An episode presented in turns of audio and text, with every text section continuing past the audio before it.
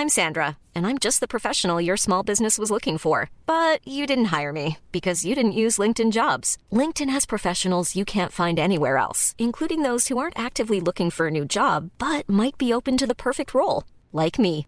In a given month, over 70% of LinkedIn users don't visit other leading job sites. So if you're not looking on LinkedIn, you'll miss out on great candidates like Sandra. Start hiring professionals like a professional. Post your free job on linkedin.com/people today. Millions of people have lost weight with personalized plans from Noom, like Evan, who can't stand salads and still lost 50 pounds. Salads, generally, for most people, are the easy button, right? For me, that wasn't an option. I never really was a salad guy. That's just not who I am. But Noom worked for me. Get your personalized plan today at Noom.com. Real Noom user compensated to provide their story. In four weeks, the typical Noom user can expect to lose one to two pounds per week. Individual results may vary.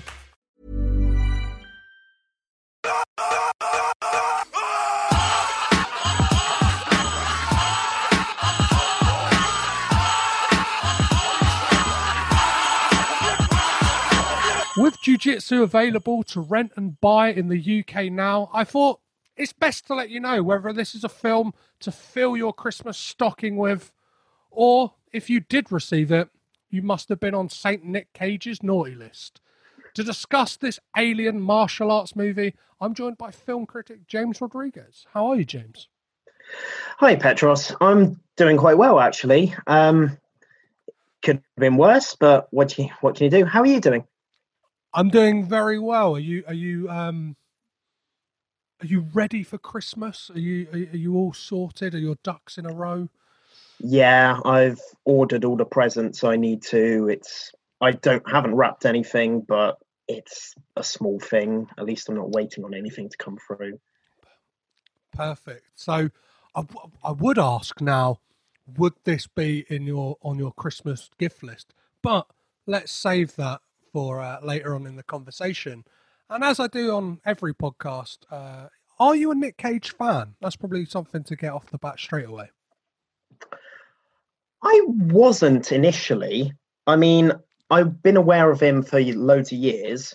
I've been happy to watch earlier works of his, but I will admit I just grimaced at him and his director video fair, and I saw him as a bit of a meme. But I'd say that changed last year when I saw Mandy, and just the way he goes from subdued and content in a lovely re- relationship to that heartbreaking moment in the bathroom, and the way he just turns into full-on cage rage. It's it was like the perfect seeing perfectly what makes him a good actor in these various forms in all these various different films he's been doing across his life.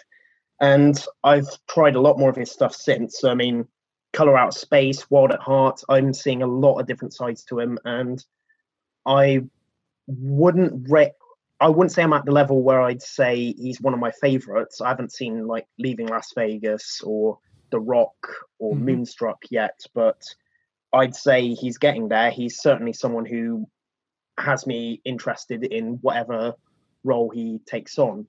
I'm just not ready to watch like The Wicker Man yet, though. Well, that's only for the completists like uh, me who kind of delve into that territory. It's, it's got it's got its merits. It's got its merits as a remake. It's got its merits as, an, as its own film, and it's it's interesting you bring up the point of like the kind of meme that Cage became. That was very much like my impetus for starting this podcast was that whole thing of, oh, he's funny, isn't he, Nick Cage? Like let's have a kind of let's almost laugh at Nick Cage, like he's really crazy. Like let's let let that that will be hours of enjoyment. And it's that thing like it's a similar journey to what you said. It's like as you go through, you start to realise like, oh, he's actually as you like peel away the layers, like he's doing some really interesting things, and it's and it is that thing like a Mandy comes along, and it's like, yeah, I don't know you can slightly forgive him for his past sins of these like straight to DVD fare, and it's like, Mm. and I guess it's something we'll get into when talking about this. Is something regular listeners to the podcast will probably be fed up of me saying this, but he very much can elevate something that is somewhat not so good in his performances, and I, I, I personally feel like he like when not not every time, but he definitely delivers interesting stuff in not so good films, and the only time he's really like a bad Nick Cage film for me is a boring Nick Cage film. Like, and if he's boring, it's a like a, a phrase I tend to use is like he turns up, but he doesn't show up. Do you know what I mean? Doesn't like. There's no razzle dazzle to his performance, or he's not trying anything new or interesting. Like, I don't know if Matt like he could be in another like a straight to DVD movie, and then there might be a something similar to that Mandy bathroom scene, and you'll be like, "Wow, we like that film's almost like worth the the two pounds you paid for it in an Asda bargain bin just for that scene." As as opposed to like but like the rest of it is absolute trash. Um, so yeah, what like what is it that like kind of since kind of delving deeper, what is it that fascinates you about like Cage and like what stuff like where do you see yourself like looking next? Is there certain films that jump out to you like I really want to like you obviously mentioned Moonstruck and Leaving Las Mm-hmm. Vegas. Is there like is there is there other blind spots that you're like ah like that are in the yeah the zeitgeist you're like well I definitely need to see that one. Um, I think it a lot of it is his more acclaimed stuff and his more well-known stuff. I've like the ones I've mentioned, the Moonstrucks, the Leaving Las Vegas. They're very ones which I want, which have been I've overlooked and which I want to check out. But at the same time as I want to see his really acclaimed stuff, I'm kind of fascinated by the stuff which isn't so acclaimed. Like as much as I would like to tr- stick on adaptation, I'm morbidly curious about seeing him in a Left Behind or Bangkok Dangerous or a Next. It's it's a strange mix, and I I'm a part of me wants to see what he brings to the role because I watched this. I think it was Variety. He did a video recounting his past roles and going over each individual one. I think this was at the time Mandy was released Mm-hmm. so quite a few to get through.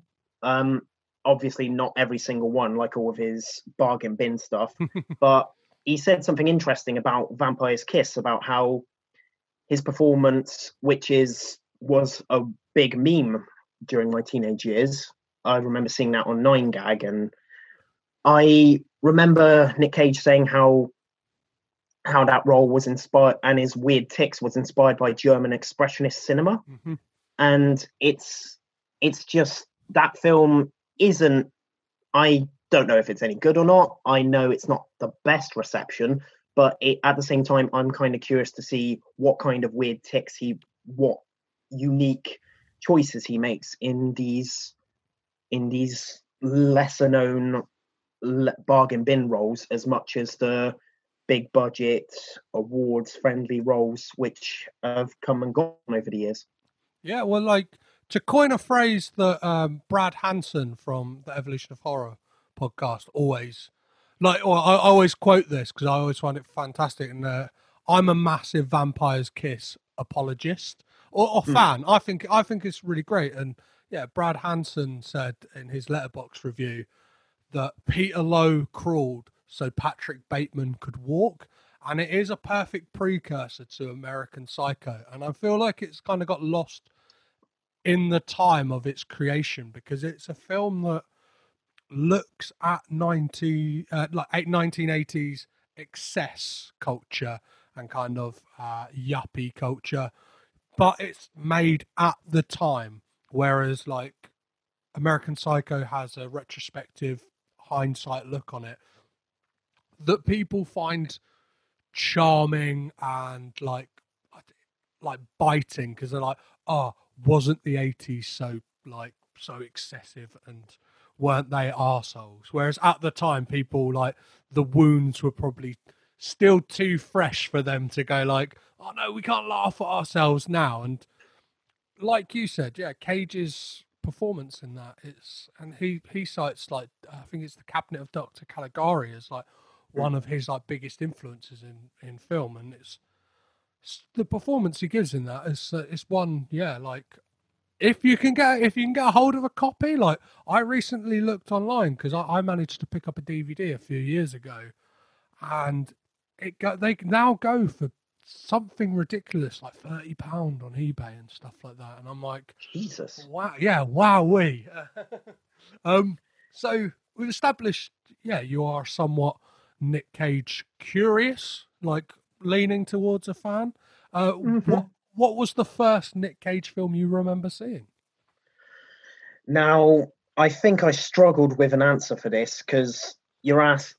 I was having to think back to, uh, to because I there used to be a lot of times before my family had something resembling a video collection before Netflix was ever a thing, where my family and I would spend evenings just going through the TV, seeing what films are on on the four or five channels, playing like cinematic Russian roulette to see what to watch that night. And there's been quite a few different things like Austin Powers, Terminator 2, Jaws, Stargate at one point, and a lot of different things. So I think it was either Face Off or Con Air, which was my first cinematic introduction to Cage which is interesting that either way it was him in action mode but part of me thinks it was just cage going put the bunny back in the box which i imprinted itself on me. But then i think about cage just going i want his face off.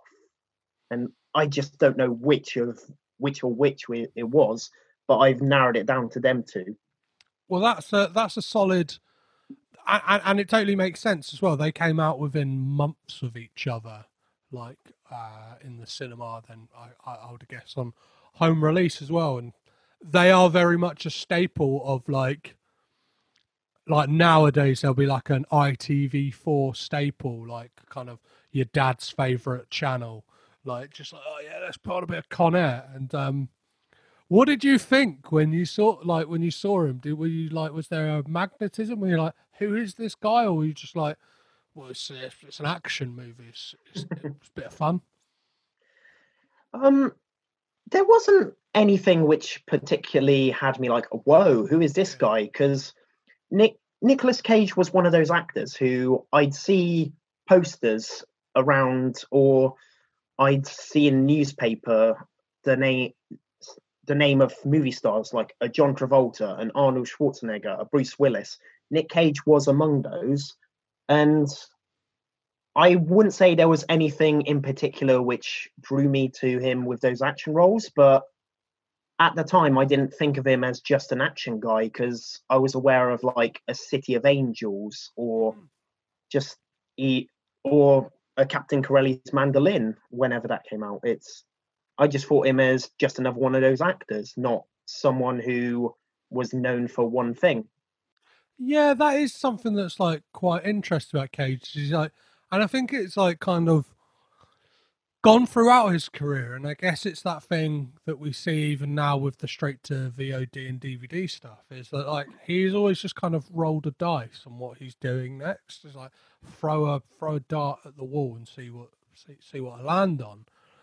And I think the fact that the films aren't as successful or like higher budget as they, they used to be is the fact that the kind of mid-budget films have died a death, right? So you're you're mm-hmm. not really gonna get like a aimed aimed for adults. Like I don't know, you're not you're not really gonna get a City of Angels. I don't think too much anymore. Or if you are, it's gonna be super saccharine and kind of in the the Nick Sparks mold of do you know what I mean? Like lots of twinkly piano on the trailer and I don't know, it's gonna be it's gonna be someone sexy playing that do you know what I mean? It's gonna be it's gonna be one of these kind of no someone who looks like they've made a Frankenstein of a sexy ripped man rather than a everyday guy like Nick Cage. Yeah, yeah, that's what I mean. Like Nick Cage's kind of, uh, for all intents and purposes, a, a weird looking guy like, do you know I mean? He's like not a mm. traditionally mm. handsome man, and he's like he's just interesting. And, and that that kind of post action star cage is a really like a really interesting kind of mix of stuff around. Like, yeah, you got like Snake Eyes, uh, City of Angels, and then you've got like uh, Bringing Out the Dead that he made with Scorsese, and he's like, he's he's worked with like some of cinema, uh, arguably some of cinema's like greatest directors, or what a lot of people would put. But he's kind of like he seemed to be like the the in between big film guy, if you know what I mean. It's Mm. like instead of like I don't know, yeah, you- he'll he'll do a Ridley Scott film, but it's not like a bombastic. Here's a big Ridley Scott film. It's like, oh, here's a Ridley Scott film about a couple of con men, or like, yeah, he's not doing. He's rarely a big blockbuster headliner. He's the guy you a dependable kind of guy who's probably nice to work with. Let's be honest, and he's just someone you could help make a film in between your next big projects. It seems like. Yeah, exactly. And I think like a, a lot of the time, those films, I, I think they deserve, especially Bringing Out the Dead is a film that kind of I think deserves a lot more eyes on it because, for one, it's the it's the re-teaming up of Scorsese and uh, Paul Schrader, like I think since uh, Taxi Driver, and it's this really it, it's a really interest it's a really interesting film about um a like a what do they ambulance yeah yeah like a guy A works paramedic. paramedic that's the one. Fucking hell. You can tell you can You I'm getting, I'm getting in the Christmas mood. I've had a couple of drinks guys. Cut me some slack. Uh so At this time, you need it with what's going on. let's be honest. so what is your favorite Nicolas Cage film See, I want if we're talking about anything he's been in, I want to say Spider-Man to Spider-Verse, but he's in it so little that it almost feels like a cheat to me to say it. So I'm gonna pivot and instead go for the Coen Brothers Raising Arizona. Well, let's talk slightly about Spider-Man into Spider-Verse. Like, what is it about like Cage's performance in that that you particularly like? Because I'm one who thinks, despite the fact, I think, yeah, my guest David Trumbull on that episode said he's in the film for five and a half minutes, but really leaves a mark on that film, right?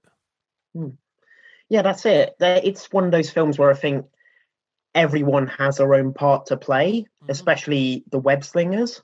And with Cage's part, he's not asked to be like full on cage rage. What he's it uh yeah, he's not asked to be full on cage rage, but it isn't exactly like just him level, subdued.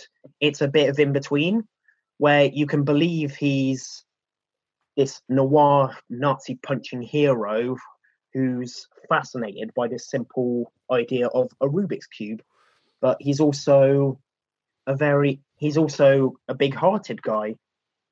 Like when Miles is trying to trying to argue with the that he should go on this final mission, but Peter B. Parker saying he's not ready, him just waiting outside and listening to unfold, the way he just says poor little guy, it feels very telling for how how he may he's this gruff um this gruff old school hero, but he's not one of those emotionally closed off feelings are for babies kind of heroes. He is he's big hearted and he openly says, I uh, I love you all when he when he makes his exit and it's an emotional piece and hmm in, in any other film, they will probably would have cast him as Spider Pig to be the more over the top kind of guy. But I feel he strikes a great balance as Spider Man Noir.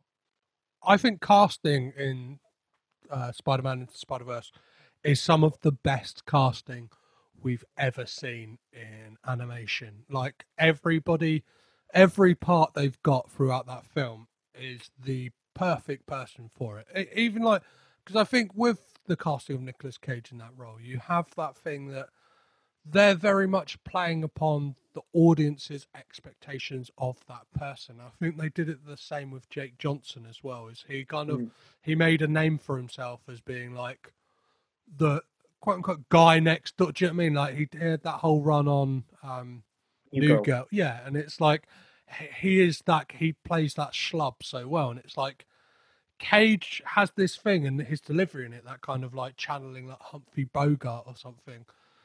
You can tell he's a guy who has this romance for old Hollywood and he very much like understands like if they say we want this a bit more like Jimmy Stewart or do you know what I mean want it a bit more Mm. old Hollywood, he would get that direction instantaneously. And it's like yeah, around that time there was that that kind of great casting of him in that and doing voice doing voice work as Superman. Yeah, and he kind of Mm. he can he can hit these like superhero characters and bring something into and somebody who like I, I don't think it's a secret is a guy who is a massive comic book fan. So like you can imagine like they say want you to play Spider-Man Noir. He's like fucking which era? Do you know what I mean? Like which writer? Which writer do you want me to Mm. go? for? Like he, he seems like the guy who would know exactly. And yeah, there is that element of they're very much. I don't know. He doesn't freak out, but it's it's all better for for that element of it. Um, and yeah, so raising Arizona. What is it about that film that you love? Um, it's funny. I haven't seen it in about six years, but I remember just when I was randomly flicking through Netflix one night, and I thought, "Oh, I've heard about this, so let's stick it on." And I was just blown away by it. It's so funny and so surreal in the best possible way, but it has such heart. I mean, Nicolas Cage and Holly Hunter are so sweet together. You really believe in their beautiful relationship. Um, tongues you really believe in their beautiful relationship and they both sell it so well and i remember later that same week i put i watched it again but this time i showed it to my girlfriend and which doesn't happen a lot me watching a film in that close proximity let alone showing it to my girlfriend that that soon after she wasn't as enamored with it uh, but i still loved it i still had a good time watching it Well, there's a yeah. One of the things with um, raising Arizona is that like cartoon esque energy that the film has. Like, it's very much. I think it's common knowledge that well, people who do that digging is Nicolas Cage kind of drew upon like Tex Avery cartoons, and like there's kind of mm. nod to it with the Woody Woodpecker tattoo and stuff like that. And it's like he's just got this great like over the top and like you said very sweet performance and his like interplay with holly hunter. And and it's that thing as well like for all intents and purposes we shouldn't like this guy. Like he is oh sorry he's not a good guy do you know what i mean? Like he is definitely not like he's he's a convicted criminal. The plot of the film is him like kidnapping a baby because they really want a baby. But it's like there is something so endearing and charming about them. And i think something only i don't know like Nicolas cage like c- can do that. Like I, as somebody who has spent all this time watching his films and it's like i haven't i don't detest the guy in any way it's like i'm if anything i'm i'm more and more charmed by him and kind of i'm a lot kinder to films that don't deserve be, me being so kind to because he he he he, does have this he does have this charm to him that's it. It's the characters. He does bad things, but he's not doing them out of malice. He's doing it for big-hearted and reasons which he sees as right in his own mind. He's got it a bit mixed up, but he is genuinely trying to be the good guy and go about things the right, what he sees as the right way. And like if you think about it like how young and that is something people don't tend to think about how young cage was at that time in his life so he would have been like early 20s i know and I like like yeah he would have been like 23 like 24 when he made that film and it's like considering he made that moonstruck and vampire's kiss like within like a year because vampire's kiss took a few years to come out it's like it's like it's fucking great like do you know what i mean? That's like that's a mm. that, that that like especially those two films alone like moonstruck and raising arizona it's like people would be like happy to have those on their CV, let alone all the other kind of great stuff he's done since that like it's like would be the top of people's CVs. Like those two alone, yeah, for some for an actor so young and I don't know, you kind of I think people tend to forget that like he he managed to get all that at that kind of youngish age. Hmm. Yeah, he at this point he does feel like one of those actors who's been around forever. Mm-hmm. But that is because he got such a young start and he has well, essentially he has been in it forever as long as he's been an adult. It's essentially his life. Well, let's be honest, with the family he's come from, it was like Mm. the moment he was conceived, it was like, well, you are going into the film industry. Just pick which avenue you are going into. It's like your uncle is one of the biggest film directors of all times. It's like you want to start in something, you can change your name, Nick, but still, he'll help you along the way. You want to be an actor, do a couple of films off your own back, but don't worry. Francis will cast you in a few films. It will be fine. That is one of those weird weird things you keep that people keep forgetting. He is related to one of the mo a director who's delivered so many w- critically acclaimed and beloved films over the years. Well, not just him. I mean, Sofia Coppola and Jason Jason Schwar- Schwar- eh, Jason Schwartzman, and so many other people who've given their lives to film and done so much within it. It it is quite well. It, it uh, I'm lost for words. I'm lost for words. Well, there's a there's a fact I've I've never been able to drop on the podcast, and I feel, I feel like it's a, just to kind of show people how kind of the the web of the Coppola family goes. Is uh, it's John Schwartzman who is Jason Schwartzman's stepbrother. Did I say yeah? Jason Schwartzman's stepbrother Yeah. is the DOP on The Rock, making him Nicolas Cage's step cousin.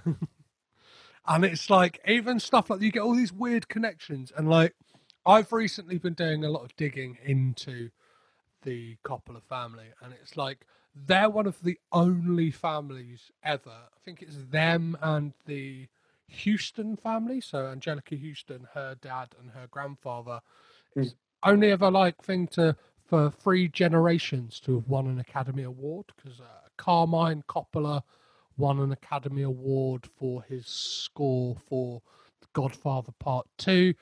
Francis Ford Coppola, I think, has got a few under his belt, and Sofia Coppola has got a Academy Award for Lost in Translation. I think. I think it's either Best Original Screenplay. Sound about right. Yeah. So and it's like, and and obviously Nick Cage as well. Kind of like hmm. within, do you know what I mean? Within one generation of that family, two cousins. It's like imagine what Christmas would be like at the Coppolas. They'd probably have their own part of the house reserved for Oscar winners. Yeah, exactly, exactly. Yeah, do you know what I mean? Like, just having a like it's it's it's Francis and uh, Sofia and Nick just having a chat, and Roman comes over and be like, "Come on, Roman, you were nominated, but you you didn't win. Come on, buddy. This is just this is just the winners' circle over here for a minute." Better up next year, Jason. Amazing. So let's talk about jujitsu. You know what I don't understand? How the hell are you still alive?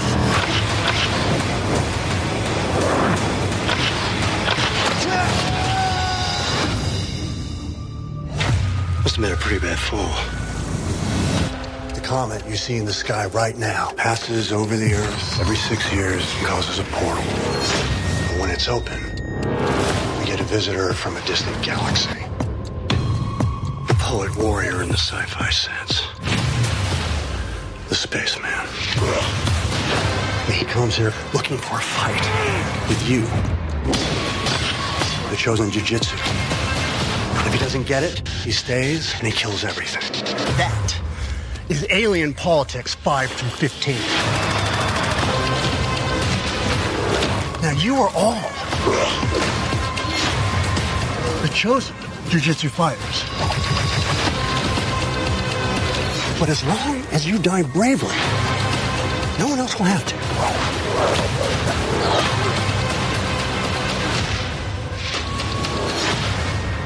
He's crazy, like me.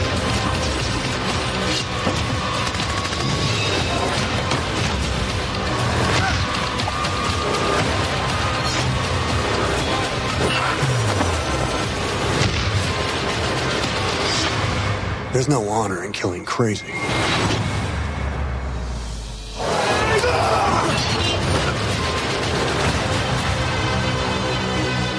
I can fly too.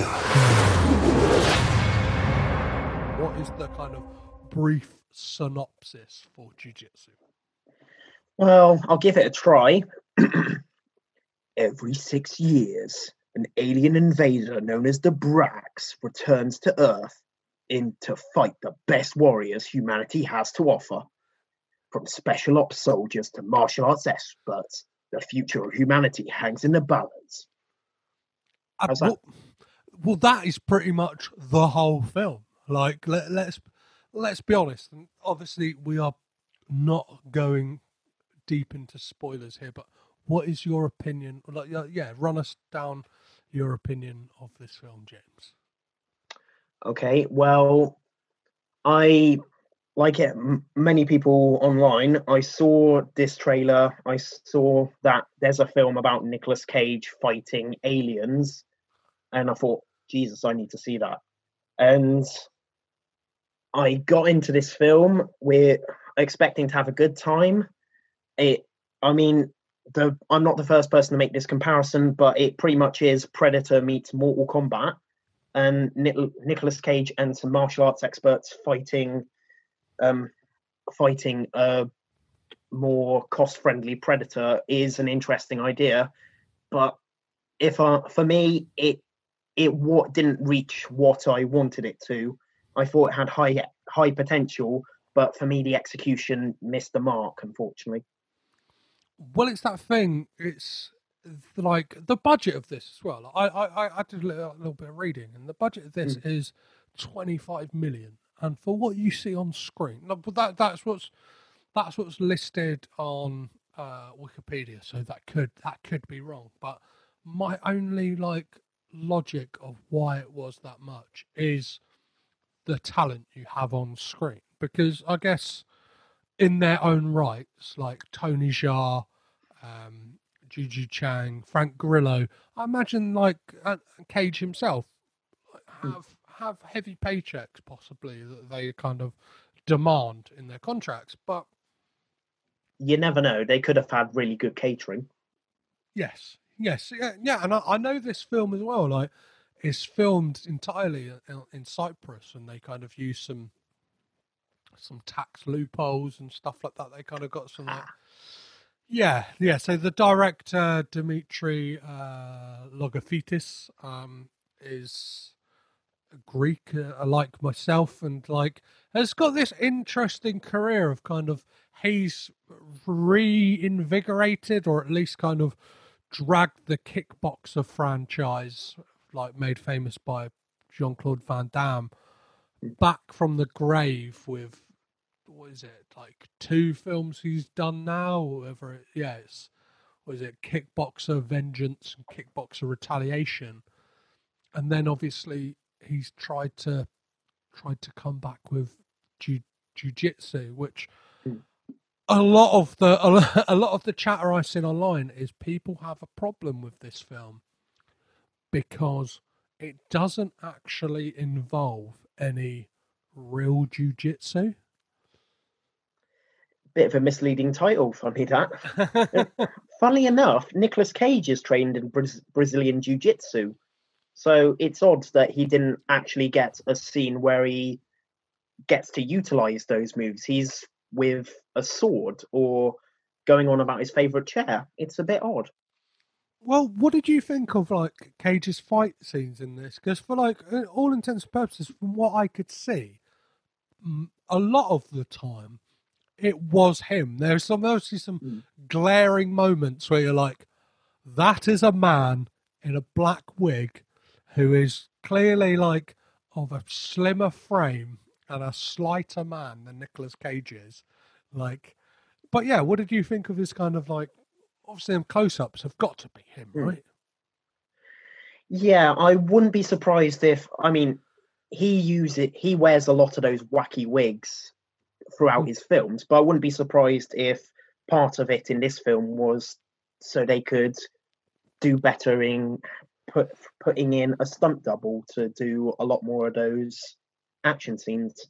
Um his action scene I must admit, when it comes to the action scenes in this film, I think of of what Tony Jaa and Frank Grillo and Juju Juju Chan do a lot more than I do what Nicolas Cage was Mhm. doing. I mean, I mean, I didn't really have any problem with his action scenes, but I do think, I do think there were maybe he's not as he's trained in jujitsu, but maybe he's not as much of a practicing Mhm. practicing artist as some of these other people because I did feel I could notice a bit more of the working around to maybe make it easier on Cage. I mean, the guy's not exactly a spring chicken. I mean, what is he, 50, 60? I mean, Yeah, yeah, he's fifty-six actually. not bad, actually. Well, well, one of the things like I kind of had a problem with this film is the thing that is exciting a lot of the time with martial arts films, and I think the kind of gold standard for me in the last like few years has been like that was the early Ip Man films, Mm. like um, is the kind of display of technical ability and kind of like the the kineticness and the just just seeing people and there's something thrilling about seeing people excelling at something. If someone's really good at something especially like martial arts it's like wow i could never do that and it's like and this film kind of like underplays it by just chucking a load of slow mo into the balance Yeah, I didn't get that. I mean, you have these. Well, um, let's be honest. You've got these these people in the main cast were probably cast for their not a knock on their acting, but they probably were cast because they're such talented martial artists. And it's really odd how their skills seem to be undermined. Of how you've got these action scenes and they're meant to get your heart and be like, yeah, this is what I came for, and then it's needlessly slow motion. And sometimes the camera work is a bit dizzying. And a couple of the times it seems so darkly lit. It's like what's the point in hiring these actors who are so proficient in this thing i want to see if you're just going to obscure their talents? It seems like such an odd decision. Yeah, and it's like, well, one of the like casting decisions I found quite funny is they've got the Crab Man from My Name Is Earl. Is, is yeah i remember that supposed to be like the, I guess he's supposed to be the comic relief. Mm. Like he plays this interpreter who like, and and the thing is like, I don't know, like I went into this film like I guess like yourself wanting like reading that premise, seeing that trailer, wanting to enjoy it, and I think like the hurdles it falls down on is the fact that the the money like could have been spent in other ways and like instead of instead of like worrying about these kind of like technical things of being like oh let's do this like let's do half a scene where we've got it from a pov shot of a character whilst doing a fight. It's like no let's just do a couple of interesting like i don't know just do a close up and a wide and just let these people do what they do it's like i don't i don't need i don't need like this kind of gimmicky stuff of like yeah the POV and stuff like that. It's like I just want to see people like fight basically. It's like sometimes that's that's what you want from a film, especially like especially a film like this where it's like the title is a form of martial art. It's like right, well let's just like you've set the bar pretty low. It's like this isn't gonna be like plot heavy. This is gonna be fighting and it is that thing that like don't think the fights quite cut the mustard for me and it's a it's, a, it's, it's I'm, I'm I'm slightly disappointed yeah, it's really odd how you've got these random moments where characters running away, and it looks like the cameras are strapped to their chest and focusing on their faces in some weird angle, or like you said, the first person action scene, which looks like they wanted to ape that hardcore Henry film from like four years back, and then it randomly cuts away to show an what we want to see an actual fight. And then and then the camera jumps back into the main guy's crotch and goes back into first person VR. I mean, it feels like they wanted to jazz it up and make it a bit more stylish, but these decisions are just intrusive and it's not what we want. It's just distracting and making us think, why have you done that? Just give me what I want. Well, yeah, there's a massively like over reliance on CGI as well, and it's like it's not good CGI, is it? It's like kind of No. Very like shonky, like I don't know, like there's there's moments of the the yeah, like for for all intents, the guy the the alien is a guy in a rubber suit, and it's like Mhm. you, you, you haven't got to be watching this film like with a magnifying glass to figure that out. It's like you can see the like the folds in the costume. You can kind of like I don't know, and and then you get these like like the I, I wanted this to be gorier. Like, do you know what I mean? I wanted this like kind of unrelenting alien from a from a distant planet to like wh- when it's like I'm done with people. I wanted to see people getting fucked up. I know that sounds like like, like morbid of me or whatever, but it's like I, I wanted like some kind of like uh lone I get lo- lone wolf and I- baby cub style like Hmm. hacking like yeah some kind of asian cinema like hacking of limbs off and stuff like that but then with some fucking like amazing martial arts fighting Mm. See, it goes back to that comparison I made at the beginning, which everyone seemed to make. Mm. Predator meets Mortal Kombat, and both of those things, you've got spines being ripped out, you've got people being flayed in the Arnie film, you've got the games doing such graphic things, and to then just it's still rated at 15 here, but it feels so under it feels like it's closer to a 12 or a pg and and it feels a bit uh, maybe that more graphic nature would have added to to this terror you're meant to feel for these characters to uh, to make it feel like they're in that much danger that they really need to step it up and put their all into this fight. But you've got yes this subpar predator who just keeps getting beaten and then the effects makes it look like he's re- rebuilding himself and and it's just that it's, oh we've it's just that it doesn't matter what you do you're just going to die anyway because the plot demands it. Without going into spoilers like Mm. unless the plot demands something it's it's going to do what it needs to do. And it's like we get characters introduced at certain points and it's like well it's a good like half hour to 45 minutes in. Who are you? Like you're cannon fodder. And it's it's it's like there's some very there's some very like bizarre choices but obviously we've we focused a lot on the like the negatives of this Mm. um what are the positives like what what what are the things you enjoyed about this film Um, when I could make him out, I liked the action, and you know what, Nick Cage, I I think he was entertaining as Wylie. He's essentially a long-haired Yoda who wields a sword and has a favorite chair. That's entertaining, and it's Cage. It's not Cage, like you said. The light Cage has turned up, and it's not like he hasn't shown up for the role. The lights are on, and somebody is home. He's actually it feels like he's trying, even if his role is a bit, shall we say, plot dumpy.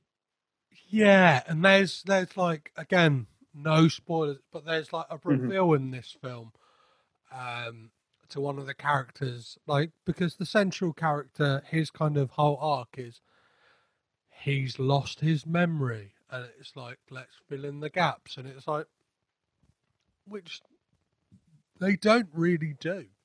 At the same time, like it's quite baffling, but yeah, but like I think for me, and I, I may be biased, but Cage is one of the most like he's the one at least who gets to do like the most acting. Do you know what I mean? He gets the most like Mm. he get like with a lot of scenery chewing. He gets to chew the most. Like he's he gets to deliver these like great like one liners like that have kind of like that litter the trailer. And I guess that's like the thing, isn't it? It's like if you've seen the trailer, you've seen a bulk of like Cage's performance in this film, and it's like I think you've like even like the the the fight sequence, yeah, like the big fight sequence he has, like one of them, the one he has with um Alain uh, Moussi, Mm.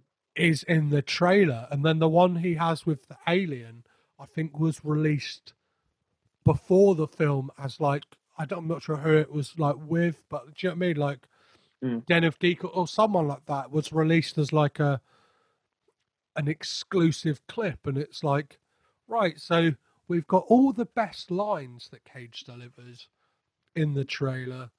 We've got one of his fight scenes in that, and then an exclusive clip. We've got his other fight scene. It's like not that you've seen all of Cage, but you've seen a good. You've seen like the kind of the the golden the golden bits of Cage throughout this film in those kind of in all the promo for it, and it's like it's a real shame. I like. I personally think if they had if if they had given us a reason to care about any of these characters and their plight, and it's like it is like as a fun throwaway premise, it's great.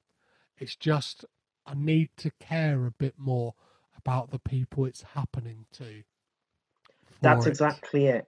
That's exactly it. It's, I mean, the lead's a bit of a blank slate, and the amnesia plot really seems like it exists just so we can discover something later on. Mhm. And that doesn't seem like adequate enough reason to care for his plight. So, like you said, we don't even really get to know the guy. And Frank Grillo, it's not like that extends much better to the supporting cast. I mean, Frank Grillo is Scowly, Juju Chan is the girl, is the love interest, and Rick Yune is the gruff special ops guy.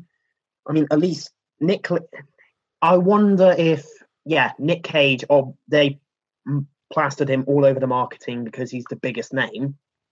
But on some level, I wonder if they knew Nick Cage, if they knew how good they had it with Cage, so tried to kind of puff the film for audiences to like show his good stuff to kind of sell the film a bit more than what they actually had.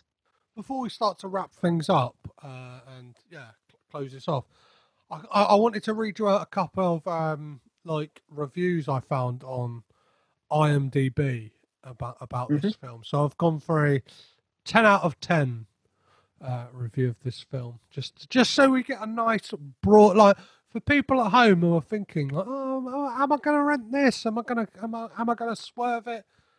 You can you can you've heard our opinions.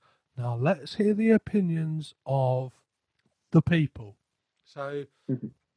let's go in first of all with a let's go with a low score just uh just to keep it in i don't know in in, in tone with what's kind of been said about the film is uh yeah a two star review from what the f? And if you if you if you if, if you if you want to follow this uh this I'm not- I'm not sure if you can follow people on IMDb but it's uh oh no not what the f who the f? Sorry guys. Uh it's it's it's the word who the and then double f. So what the f um and the review title is no jujitsu no acting no story and the review reads as writer's interpretation. Oh no, sorry, writer's inspiration. Quote marks there for you guys. Was Alien, Ninja Turtles, Mortal Kombat, Guyver, do, do you know what Guyver is here? I, I thought it was maybe It's- MacGyver. N- It's um anime thing. It's like a super suit kind of Oh. thing. Probably me talking about the bad guy. Perfect. Um, yeah, look, that that one over. I thought like maybe I, I was like when I was watching, it, there's nothing to do with MacGyver in here. Uh, See, however, if the heroes built a bomb out of tissues and earwax, maybe, but uh, that would have been a hell of a lot more interesting. However, for some twisted reason, he decided to put them all into one movie. There is no storyline, no motivation for the character actions, no cinematography. The only beautiful shot was when two characters were walking across a field, shot from above. No acting, despite Cage's honourable attempts. I would give, I would forgive all of the above if at least there was real jujitsu. As the name states, the movie is about the martial art. However, most of the fighting was regular Hollywood style flashy fighting. Here and there, there were some jujitsu specific moves, and that's it. Please avoid wasting your time. What do you think of who the F's words there? Are they are they they, are they do they hit hit the nail on the head or are they too hard? I think I need to watch out for my job. but no, I think they had they clearly didn't like the film. They, like us, they note Cage's uh, attempts and attempts to put some goodwill into the film, and they seem to have a better knowledge of what actual jujitsu is than than I do. So I defer to their knowledge on that. Yeah, yeah, yeah. I, I like. I know nothing about what constitutes like real jujitsu, but that's like I don't know. That's not what I like. I guess there's arguments that the Karate Kid probably doesn't have like some real like. Do you know what I mean? There's probably elements of it that aren't real karate, but it's still enjoyable. It's still a fun film. It's like if if if it kind of if any film gets some of the elements wrong, or do you know what I mean? Of the Mm. of what it is portraying, then you forgive it. But like if it's like if, it doesn't, then you're like, oh, well that that that's that's something that's that's something I'm gonna throw at it as well. Do you know what I mean? It's like you're giving me a shit story, no character development, and you bloody didn't even get the fighting right, you bastards. Um, so for balance, let's go over to Mozza Morris and his 10 out of 10 review titled Haters Gonna Hate. I, for one, enjoyed this film. I don't know why people have to moan and rant about it. If you don't like the film after the first half hour or so, watch something else. You get me? I love martial arts films. Can't wait for the next kickboxing and a possible jiu-jitsu sequel. Well, everything I heard about jujitsu is they were planning to. This is meant to be the building block for a new franchise, and I mean the director even made this film out. First, he did it as a comic book as a way to storyboard it, and that's probably why there's comic book interludes in the actual film. I mean, if it was just a simple case of don't like the film after the first half hour, leave it alone and go watch something else. It'd save us all a lot of heartbreak. But I just can't leave a film alone. I've got to actually see it through to mm-hmm. because you never know. The last half hour might save it, but at least they enjoyed it. so, would you recommend people rent this film over the over the festive period? If they're if they're at a loss if if the BBC and ITV aren't serving up what they want to watch over the Christmas period would you be like you know what? Spend your three pound fifty renting jujitsu on Amazon or wherever you're going to rent it from. Uh, yeah would you is, is is this a, is this a rent or is this a drop?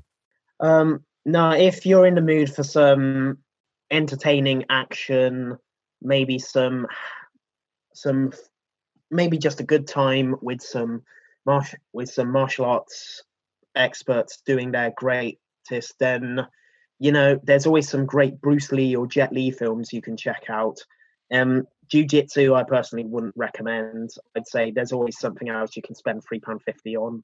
Hell, John Wick trilogy, go for that. They got some great action, but I can't, I can't feasibly say spend your three pound fifty on this when there's better choices out there. Like this is a weird one because, like, as much as I've kind of panned the film, I would recommend it to people on the sole basis that it is Cage like just for Cage's performance. And I know I'm so I'm saying this as somebody who got sent the film for free to watch. So like I'm kind of at a bias, but it's like if this like I don't would would I rent it? Well, I I would have to like. I find it very hard sometimes to kind of recommend stuff to people because it's like, would I? If I ask the question, would I rent this? It's like, well, I do a Nicolas Cage podcast, so I would have like, I already know, like I am going to buy this on Blu-ray, but that is just because I have like an obsessive need that like not only do I have to watch every Nicolas Cage film, I have to own every Nicolas Cage film on the best format I can get it on. Oh, wow. So, so like my money is going to be spent on jujitsu, but yeah, there is interesting stuff that Cage does, and like it's great for me. It's great to see him fight. Like what, like what in those moments, like the CGI in this is bad. Like any kind of Mm. gunshot hole and stuff like that is CGI. Any kind of like, there's even moments where like people are fighting and like sometimes when someone's dusty, there might be a Mm. puff of dust off them. That looks CGI, and it's like with all that, it's like so their budget didn't go on CGIing Nicolas Cage's face on a stunt double. I know that for sure. So like the moments you kind of see him doing up, up close and personal stuff, it's like it possibly could have benefited from being a little faster. Do you know what I mean? Like a bit more Mm. time spent on the training and the like the choreography and like going over it a few more times. But Cage is fun and exciting. And if this does start a franchise in any way, please, please take six years to mull this one over. And maybe next time when you return back to Earth, make sure that you've learnt from the mistakes from the past because there are a whole host of mistakes in this film and it's like i think it's the prime example of you can't just rely on like martial arts to get you through it. Like you have to have some feeling at the core of it as well or if you are going to rely on the martial arts make like film them beautifully. Do you know what i mean? Like Mhm. show them off Yeah, if you're centering the film around that, you might as well do your best to make it look the best you possibly can. yes And you know what? I'll give the film this. As as far as Alien comes down to Earth, Unfortunately, Zoom crapped out on us at this moment, but James said how Jiu-Jitsu is actually better than Shane Black's The Predator. Wow, there's there, there's some strong words. Um, yeah, before I let you go, James, uh, a little bonus question for you, and it, it might be putting you on the spot a bit, but like, of obviously we are we are approaching a new year, and uh, 2020 has obviously slowed down Cage somewhat, but of the of the projects that he's got slated for next year, which one are you looking forward to the most? uh, he does have a few projects, doesn't he? Um, I it's tempting to say the unbearable weight of massive talent, that film where he Nick Cage is playing himself and he has to uh, perform for a Brazilian drug dealer. And Cage is a cineliterate, cineliterate guy, so him going all meta, it I don't think he'd take that without seeing something in the script. But as much as I say that, I I'm gonna go for Prisoners of the Ghostland instead because I haven't seen any of I'm gonna butcher this name Sion Sono's work. It's it's a blind spot for me, but Cage described this as the wildest movie he's ever made, and that's I'm too interested in that statement to not see how wild this is going to be. I'm too interested to to not pick that. I mean, what what, how, what the fuck? After all he's done, what the fuck can it be? Well, the thing is that it's like that's recently got the real like mark of approval that it's just been announced as a film for Sundance 2021. So I guess it's got some level of credibility to it in that it's like I guess Sundance has that ability to be like, oh, this is a film to be taken serious somewhat, and it's like I'm like that. I think like I think I think I might join you on that kind of excitement for that one. It's just like uh, I've watched like a couple of uh, Sion Sono films. I recently watched Tag, which hmm. like uh, is on Amazon Prime in the UK at the moment, and it's it's fucking wild. And like uh, Sion Sono's kind of like got a a Takashi Miike style like work ethic, and that like and he's like just. Do you know what I mean? There'll be like two, three, four sometimes releases a year and stuff like that. And I think I think he's done some stuff that's over on Netflix as well, like a kind of like Netflix original series and Netflix original mm. film. And yeah, really interesting director. And this is like his first English language film. And that really fascinates me. I think like when a director decides who's got like a career like they it's that thing like he doesn't need to come he doesn't need to go to america to make a film like obviously Sion Sono has got this career where he's he, yeah, it looks like he's doing really well. Do you know what I mean? Like mm. nobody's stopping him making films. And it's like for him to make that decision, not only am I going to make an English language film, but I want my lead to be Nicolas Cage. I'm like, yes, please. And the, cast as well. So not only have you got Cage in the lead, you've got um, Bill Moseley in that film, Nick Cassavetes, Sofia Boutella, and Ed Skrein, and it's like I like up and down that like the the idea of Nick Cassavetes and Nicolas Cage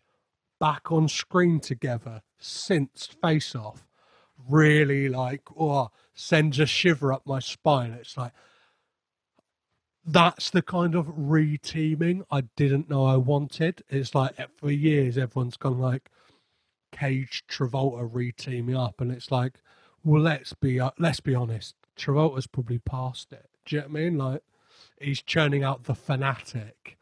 Like uh, it's like Gotti's his passion project. I mean, Jesus Christ. Ex- exactly. Like, uh, and then, uh, but it's like, ah, oh, him and Nick and I think like that's one of the stills that's kind of been released of the film is mm. him and Nick Cassavetes standing there like brandishing weapons, cage head to toe in leather, and it's like, oh, give, give me a slow slice of that like prison of, of Ghostland pie, please.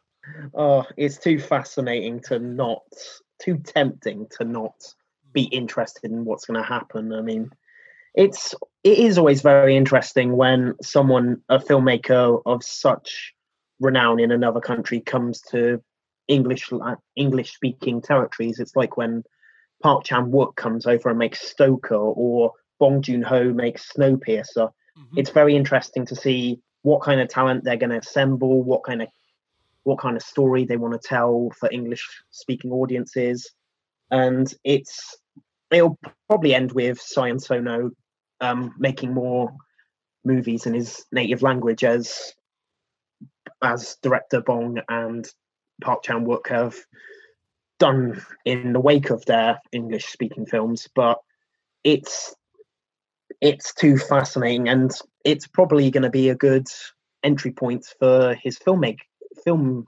filmography for a lot of Yeah. film fans. Yeah, so that's that's a plus as well.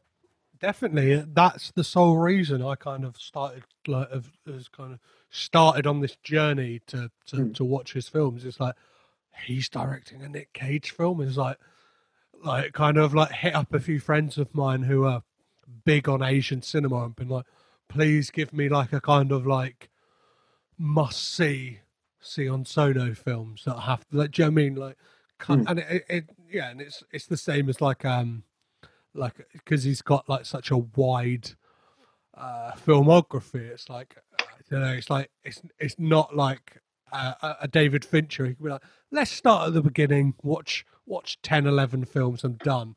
It's like can somebody please give me the cliff notes? It's like a Takashi Miike where it's like he's done over a hundred films. Can somebody like let's get on letterboxd. Who's done a who's done a like do you know I mean? Who's, who's done a top Mm. rating of them let's pick the top 10 and go through those and then maybe watch some of the later like some of the lower down entries but like i i, I, I can't do all of them i'm sorry sion um but If only there was enough time to do such a thing. I mean, Exactly. Well, yeah. As as time moves forward, we're kind of being like entertainment is being forced down our necks. Whether it's like Disney announcing, um, like, do you know what I mean? If you- if you were if you were a character who was on screen for more than five seconds and you didn't get your own limited series, then who the fuck are you? Or I don't know, rebooting Three Men and a Baby or whatever it is. Like, yeah, it's all crazy. So um mm, where can people keep up to date with your views on films and um, yeah keep up to date with you online james well, I'm mainly on Twitter and Letterboxd at RoddersJ04, spelt with two D's. I usually post film thoughts and pictures of my dog and all kinds on there. But I also write reviews at thereviewingrodders.co.uk, where you can find plenty of reviews, articles, and I got links for any any times I write for another site or make podcast appearances. Actually, in the new year, I'm going to be guesting on on this podcast. I've guested on a couple of times the Double Edge Double Bill, which is the basic premise is they have a theme every week and they random they watch a randomly selected good film and bad film relating to that theme. So in the past, I did an Arnold Schwarzenegger episode, and we double billed Total Recall with Junior, which was quite a mashup. And in the new year, I'm going to be on there for a Nick Cage episode. And yeah, that's quite relevant. I know the bad film's at least going to be either primal or next. So it's up to the patrons what it's going to be. But um, I've never seen either, so let's see. I, I have a big i have a big argument with that is that primal is not a bad film Very. If it's that one, then it's a much easier week for me. perfect well james thank you so much for coming to rage with cage with me Thank you for having me on. This was an absolute blast.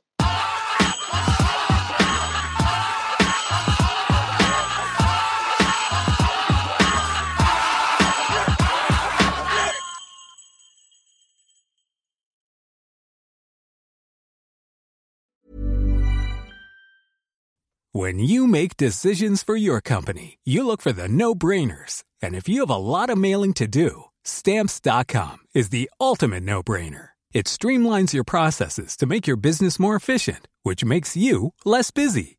Mail checks, invoices, legal documents, and everything you need to keep your business running with stamps.com. Seamlessly connect with every major marketplace and shopping cart.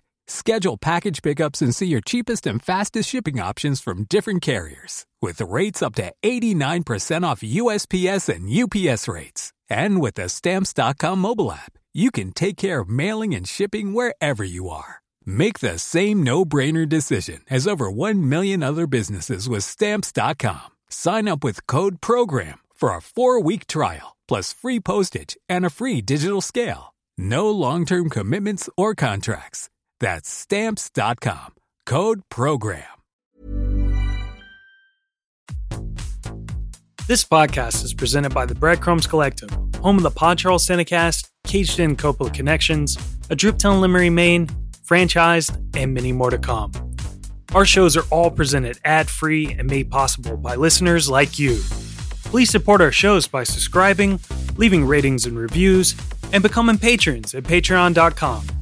If you'd like to learn more about Breadcrumbs, head over to breadcrumbscollective.com. Breadcrumbs. It's more than a podcast network, it's family.